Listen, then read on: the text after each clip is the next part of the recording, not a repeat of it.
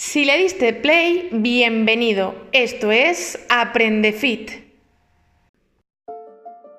Somos una comunidad que busca dejar huella.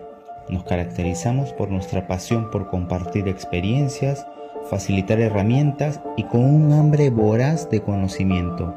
Estamos convencidos que hay que ser mejor persona para luego ser mejor profesional.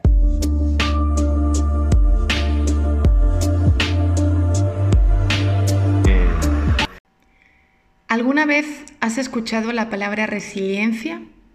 Se dice que es la capacidad que como seres humanos tenemos para adaptarnos ante las adversidades.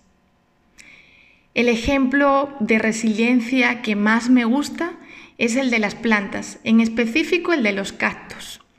Se cuenta que estas plantas que conocemos que son fuertes y que resisten cualquier clima, hace unos 50 años atrás, cuando empezó a cambiar un poco más el mundo, tuvieron que adaptarse y que interiormente eran delgadas y débiles. Pero como fueron cambiando, se empezaron a mudar de continentes, empezaron a ser sometidas a otros climas, cada vez su interior fue siendo más fuerte y más ancho. Este es el mejor ejemplo de resiliencia. Estas plantas supieron adaptarse a cualquier circunstancia. Hoy en día, debido al coronavirus, los humanos necesitamos mucho trabajar nuestra resiliencia. Cristina, ¿y cómo hago esto si estoy preocupada por mi trabajo, por la economía, por mis hijos en casa? Pues hazte una lista de tareas, ármate una rutina. Haz una lista de cosas que querías hacer y hasta la semana pasada decías, es que no tengo tiempo para nada. Vuélvete resiliente. Tienes a tu familia en casa, tienes comida, tienes salud. Vuélvete fuerte. Aprovecha este momento para crear un hábito. ¿Te has parado a pensar que si tú comienzas a hacer ejercicio hoy, cuando acabe la cuarentena, ya serás una persona saludable y fitness? ¿Te has parado a pensar si te propones leer un libro o dos a la semana, todo lo que vas a saber después de la cuarentena y los temas de conversaciones que vas a poder tener. Porque qué aburrido hablar todo el tiempo de lo mismo, ver todo el tiempo las mismas noticias. Aprende algo, estudia, compártelo en tus redes sociales. Sé como ese cactus, transfórmate, vuélvete más fuerte. El mundo está cambiando.